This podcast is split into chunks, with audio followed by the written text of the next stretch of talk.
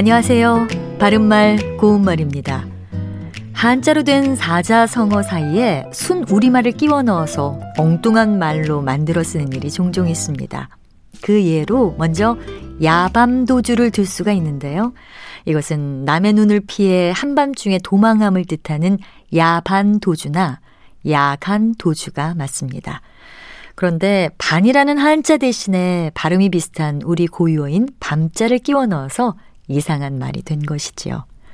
이와 비슷한 예로 양수겸장과 양수겹장이 있는데요. 이 둘 중에서 맞는 것은 어느 것일까요? 이 경우에는 양수겸장이 맞습니다.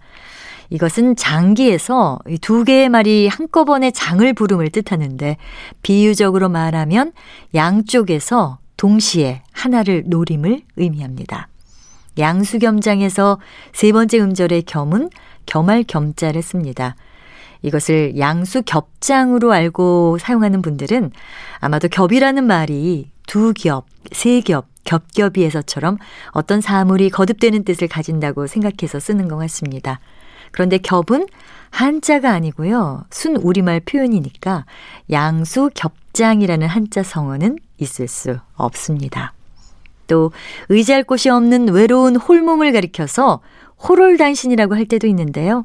이때는 외로울 혈자를 쓰는 혈혈단신이 맞는 표현입니다. 바른말 고운말 아나운서 변희영이었습니다.